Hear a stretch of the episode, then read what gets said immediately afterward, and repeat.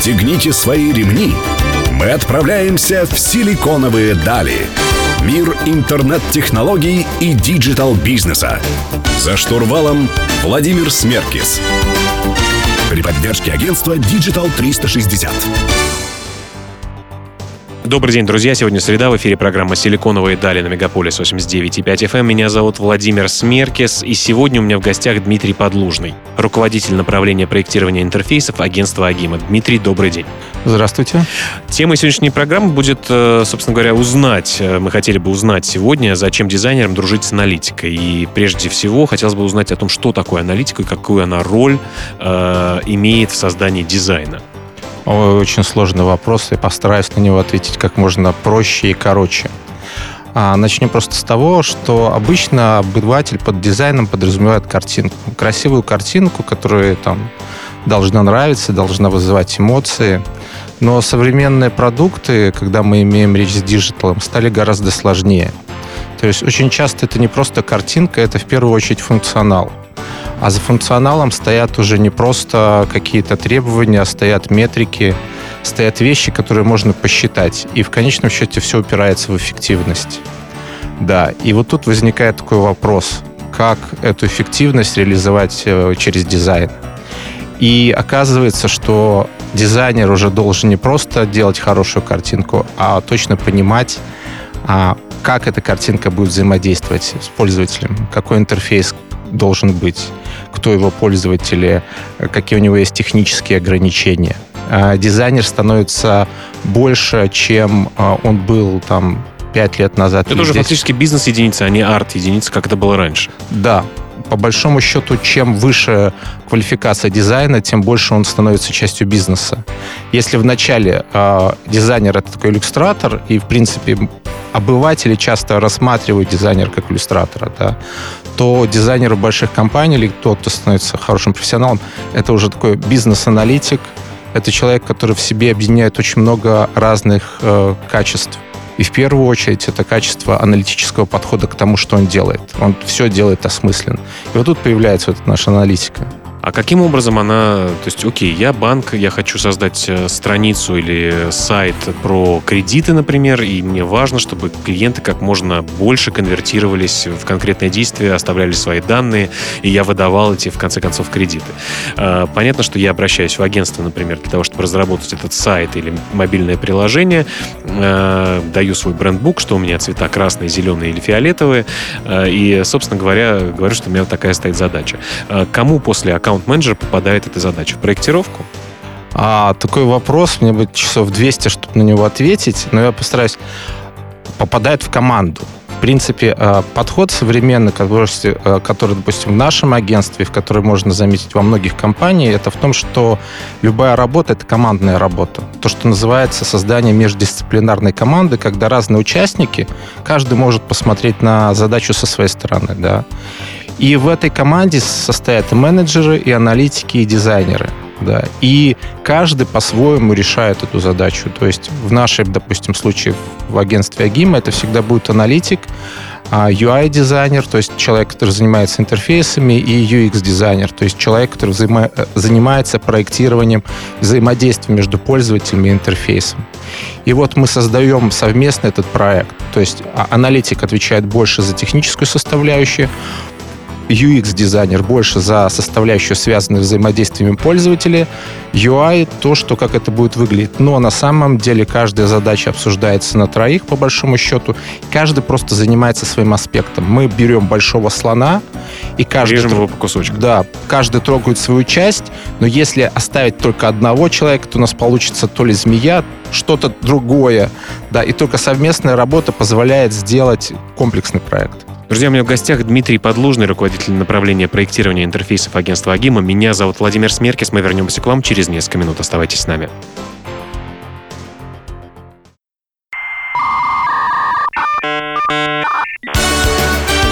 Силиконовые дали. За штурвалом Владимир Смеркис.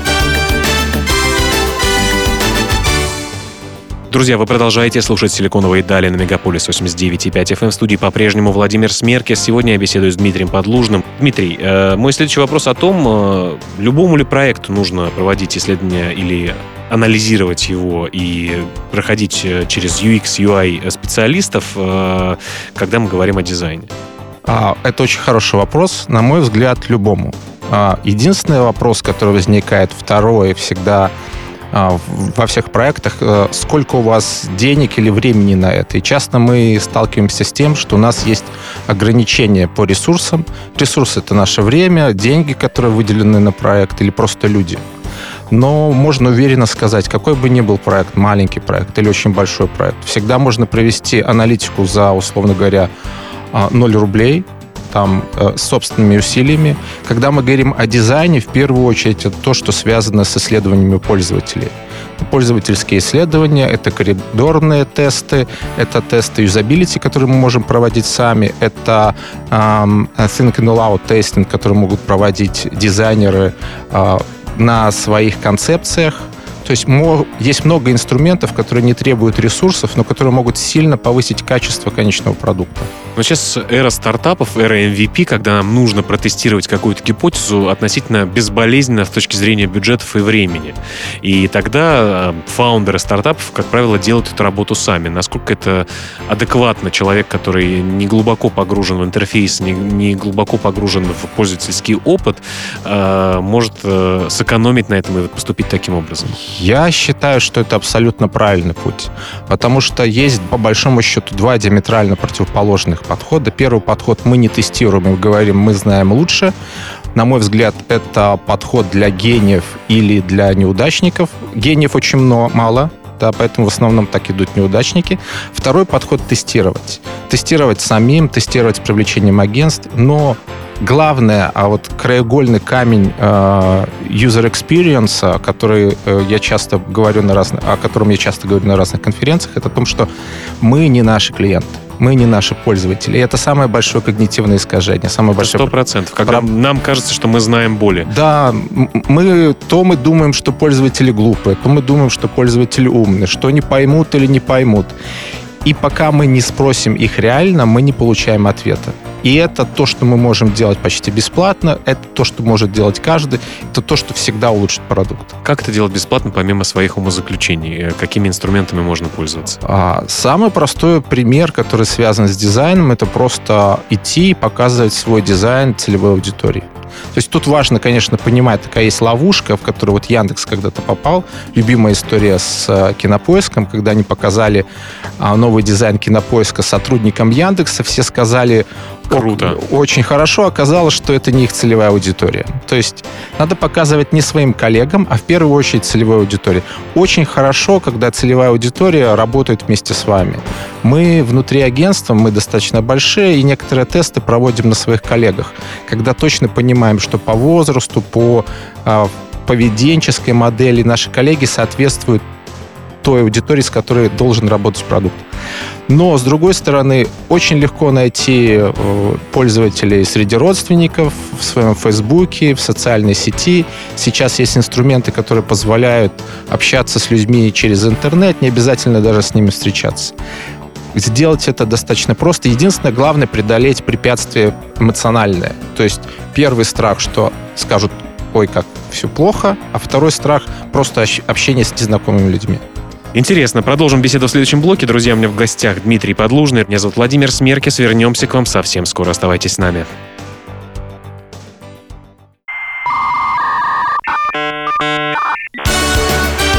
Силиконовые дали. За штурвалом Владимир Смеркис.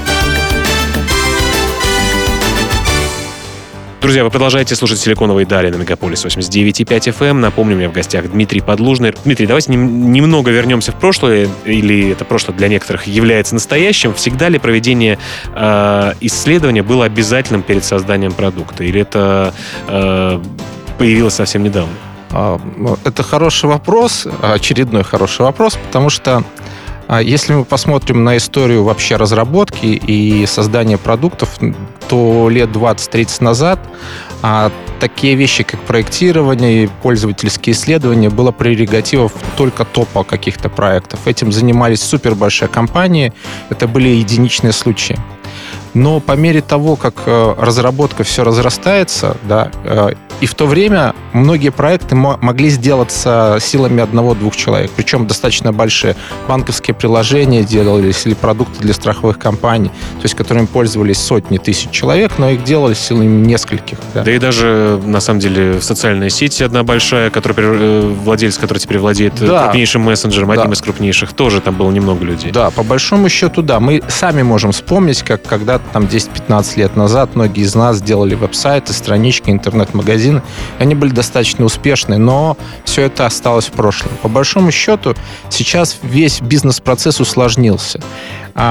Сейчас для того, чтобы сделать большой продукт, нужно пройти много этапов. Нужно поговорить с бизнес-оунерами, надо поговорить с владельцами бизнеса, с техническими специалистами, удовлетворить а, потребности отдела маркетинга, удовлетворить отдела там, финансовой или безопасности. В итоге у нас получаются проекты, это стандартно для среднего крупного бизнеса, когда 10-15 человек со стороны бизнеса вовлечены в проект просто для того, и у всех есть свои желания, да, и объединить все это в рамках одного проекта без какой-то аналитики уже невозможно. И тут у нас возникают очень а, привередливые пользователи, которые все пользуются популярными месседжерами, которые смотрят, как выглядит Google, да, которые привыкли заходить в Яндекс или в Одноклассники, которые читают так Нью-Йорк Таймс. И люди хотят, чтобы ваш продукт был таким же, как эти лидеры. И оказывается, что уже их для дизайна нужно а, говорить с пользователями, выяснять их потребности. Иначе люди скажут, ну что вы мне подсовываете. И оказывается, что когда делается продукт, рассчитанный на какую-то аудиторию, то надо учитывать слишком много факторов. И тут место аналитики становится просто необходимым.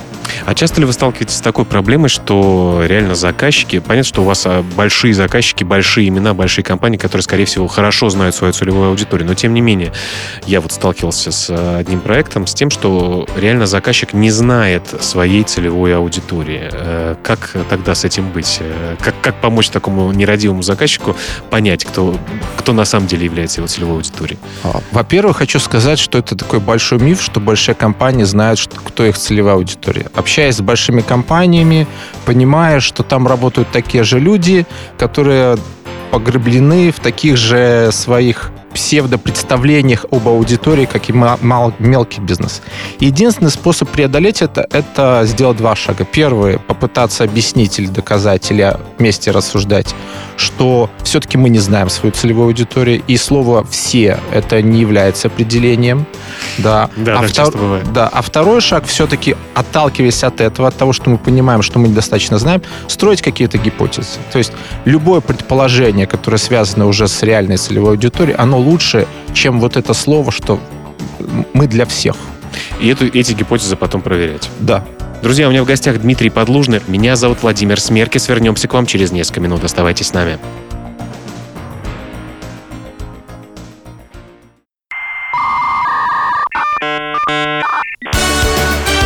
Силиконовые дали. За штурвалом Владимир Смеркис. Друзья, вы продолжаете слушать «Силиконовые дали» на Мегаполис 89.5 FM. Эм. В студии Владимир Смерки. Сегодня я беседую с Дмитрием Подлужным. А, Дмитрий, мы в прошлых блоках говорили о том, что дизайнер — это уже не просто человек, который э, красивые цвета подбирает или может э, нарисовать девочку с шаром. А, что дизайнер — это все-таки бизнес-единица. И вопрос мой заключается в том, должен ли дизайнер разбираться в исследованиях и что ему это дает. И в каких исследованиях должен разбираться, а в каких исследованиях не должен разбираться. Современный дизайнер — это очень широкая гамма а, людей, которые занимаются разными вещами. Я бы так сказал, что дизайнер, который хочет считать себя современным или который хочет работать на современный бизнес, конечно, должен разбираться в исследованиях. И в зависимости от того, насколько свободен он в этой теме, будет определяться его квалификация. То есть он будет большим дизайнером или каким-нибудь линейным, техническим, да. И нужно понимать, что любой дизайнер на сегодняшний момент, который создает какой-то интерфейс, который создает digital решение, скорее всего, должен а, обладать хотя бы инструментарием, который позволит его проводить какие-то простые исследования, которые будут делать его продукт лучшим. А самый простой вариант, который пользователь, э, который дизайнер может делать с пользователями, это свои концепции тестировать на людях, которые являются или целевой аудиторией, или похожи на них. а по-хорошему хотя бы для того, чтобы собрать обратную связь. Любой может распечатать э, свой дизайн или взять планшет, э, найти людей, которые похожи по профилю, на ту аудиторию, для которой это делается, и просто понять некоторые вещи, понять, допустим, понятный ли интерфейс вообще, понимают ли люди, э, как им пользоваться, возникает ли ощущение Э, сценариев, которые в этот интерфейс закладывался. Вообще, в конечном счете, видят ли люди текст. Потому что многие дизайнеры, которые делают э, интерфейсы на больших красивых мониторов, они молодые люди со средним возрастом около 30 лет, у них отличное зрение, а надо понимать, что Россия — это страна, где средний возраст 41 год, а часто большая аудитория — это вообще пожилые люди, зрение плохое, и хороший дизайнер должен хотя бы понимать, тот интерфейс, который он делает, подходит для твоей аудитории, для которой он делается или нет. И единственный хороший способ это проверить, это просто пойти в народ, показать и собрать обратную связь. Для этого не нужно ничего, кроме немножко смелости, э, и времени. Коммуникабельности и так далее. Не попадет ли он вообще в ловушку, когда человек, э, каждый конкретно имеет свое мнение, э, и может сказать, нет, ты знаешь, я бы это все покрасил в другой цвет или сделал намного крупнее, а здесь мне нужно э, обучающее видео или еще что-то? А, это страшная ловушка, но первое, на самом деле, первый шаг, в который он попадет, то, что кто-то имеет мнение по поводу его работы. Вообще это очень страшно для эго, очень полезно и страшно, когда кто-то дает обратную связь. Особенно если это обратная связь... Негативная, не... да? Да, да. Я такой большой а, большой камень, который нужно на грудь принять. Но, с другой стороны, это то, что позволяет дизайнеру понять, что ты не являешься своей, той аудиторией, для которой ты делаешь. Это приземляет тебя. Как на это реагировать? Спокойно. Сначала будут кричать, ругаться, желание э, доставить боль своему собеседнику, но через 5, 10, 30 таких интервью все возвращается на круги своя, спокойно воспринимаешь критику и помнить то, что лучше мы становимся только через небольшое страдание, что в спортивном зале, что сидя за партой для некоторых, все равно нужно немножечко потерпеть и вот привыкнуть к этому а режиму. А, обратная связь — это всегда полезно. Друзья, у меня в гостях Дмитрий Подлужный, меня зовут Владимир Смеркес, вернемся к вам совсем скоро.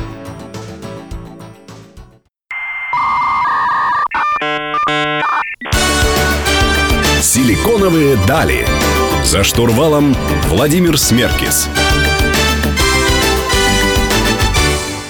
Друзья, мы продолжаем интересную беседу с Дмитрием Подлужным про дизайн, про то, зачем дизайнерам дружить с аналитикой.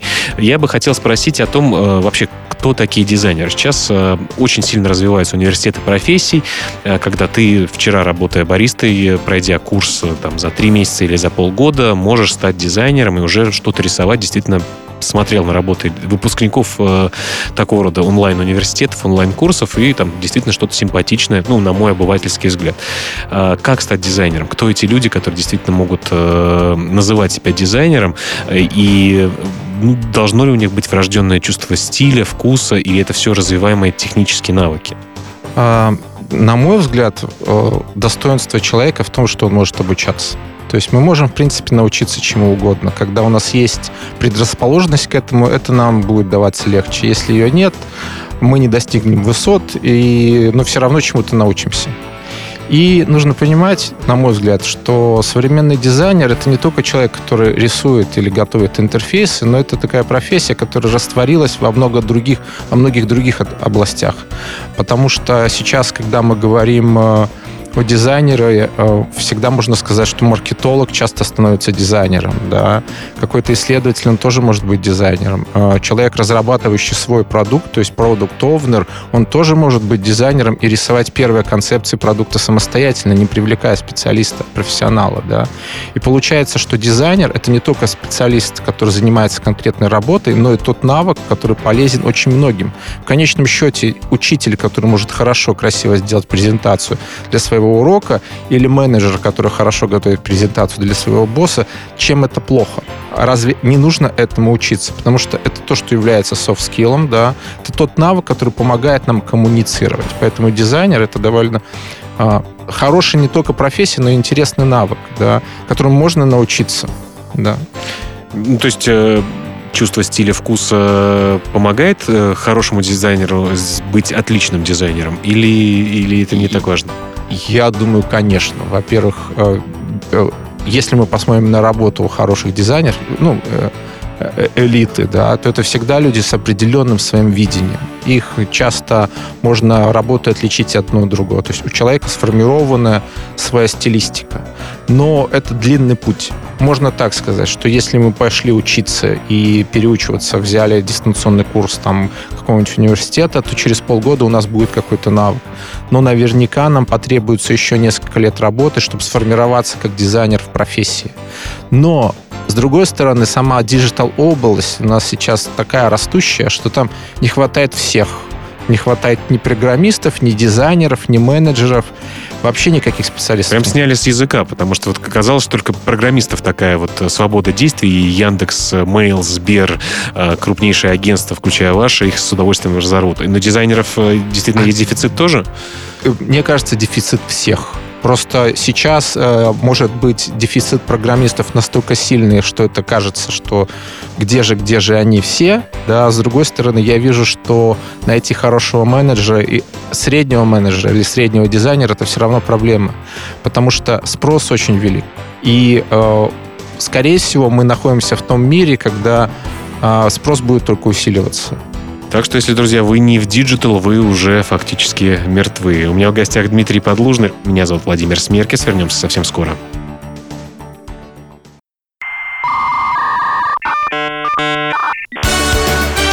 Силиконовые дали. За штурвалом Владимир Смеркис.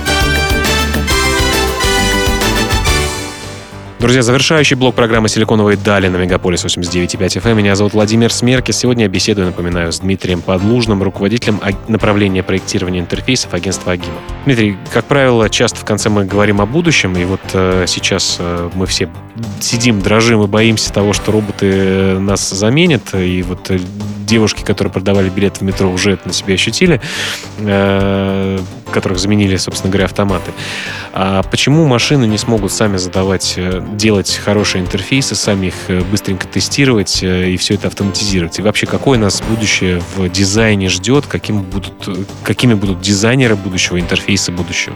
Ну, я бы, конечно, пока не боялся, что роботы заменят дизайнеров, потому что по всем прогнозам сначала заменят те профессии, которые можно хорошо алгоритмизировать, да, построить алгоритмы какие-то действия. С дизайнерами все сложнее. Мы уже использовали слово, может, эмпатия. Да. Так пока множество работ дизайнеров построено на понимании клиентов, на понимании пользователей, на эмоциональной какой-то связи, нам, наверное, будет пока трудно сделать из робота такого же инструмента, который будет работать так же, как человек. Похоже, да, э, но также нет. Мы уже наблюдаем, на самом деле, без роботов ситуацию, когда банковские интерфейсы становятся похожи один на другого, социальные сети становятся каликами, СМИ похожи тоже. Э, мы э, существуем сейчас на волне, когда индивидуальность растворяется в угоду эффективности. Да? Но я думаю, что это всего лишь очередная волна, за которой последует снова какая-нибудь волна а, брендинга и поиска своего лица. Да. И говоря о будущем, нужно понимать, что сейчас дизайн трансформируется немножко, на мой взгляд, потому что мы уже говорим не просто о э, интерфейсах, да, мы говорим о том, что скоро дизайн это будет дизайн виртуальной реальности, то есть, возможно, будущий дизайнер будет создавать миры, он будет создавать не просто кнопки, он будет создавать пространство, в котором будет человек жить, взаимодействовать. А, когда мы говорим о дизайне, теперь становится важным, допустим, а, голосовые интерфейсы. Это тоже становится областью, куда применима работа дизайнера. А, сейчас голосовые интерфейсы набирают все больше оборот, да, мы этого не замечаем, но если мы посмотрим на Америку или Англию, большое количество пользователей взаимодействует с компьютером с помощью голоса и уже не используют никаких кнопок и мышек, да в конечном счете у нас есть огромная область текста, которая никуда не смотрит, но это такая же область, куда входят и дизайнеры, и лингвисты. То есть с текстом нужно уметь работать. Текст — это эффективный инструмент взаимодействия с пользователями. И когда я думаю, например, в текст, о тексте в рамках интерфейса, для меня это тоже работа дизайнера. Просто я не знаю, кем этот будет дизайнер. Это будет художником или это будет э, э, лингвистом или учителем. Но не пора ли нам дизайнеров прекратить так называть и называть их все-таки проектировщиками? Или это не совсем будет корректно? Я думаю, что это проблема и заимствованных слов. Когда мы говорим о дизайне в контексте английского языка, то это очень широкое понятие. Когда мы говорим о дизайне в русском языке, то чаще всего мы представляем себе человека чего-то рисующего. В то время как сейчас дизайнер — это не человек, который рисует. У хорошего дизайнера рисование — это 10% возможно его работы. Все остальное связано с другими вещами. Да уж, друзья, мир прежним не будет, это точно. Дмитрий, большое спасибо, что пришли и поделились своим мнением о дизайне, о проектировании, о бизнес-эффективности. Напомню, у меня в гостях был Дмитрий Подлужный, руководитель направления проектирования интерфейсов агентства AGIMA. Меня зовут Владимир Смеркис. Каждую среду в 15.00 на Мегаполис 89 и 5 FM мы беседуем с digital-специалистами, с руководителями направлений, с э, владельцами бизнесов э, в digital-среде, которая уже стала нашим настоящим и будет будущим уж точно. Расшифровки интервью вы можете прочитать на сайте vc.ru, а также мы будем развивать свой YouTube-канал. Обязательно смотрите за анонсами. Я услышусь с вами ровно через неделю. Всем до встречи и пока.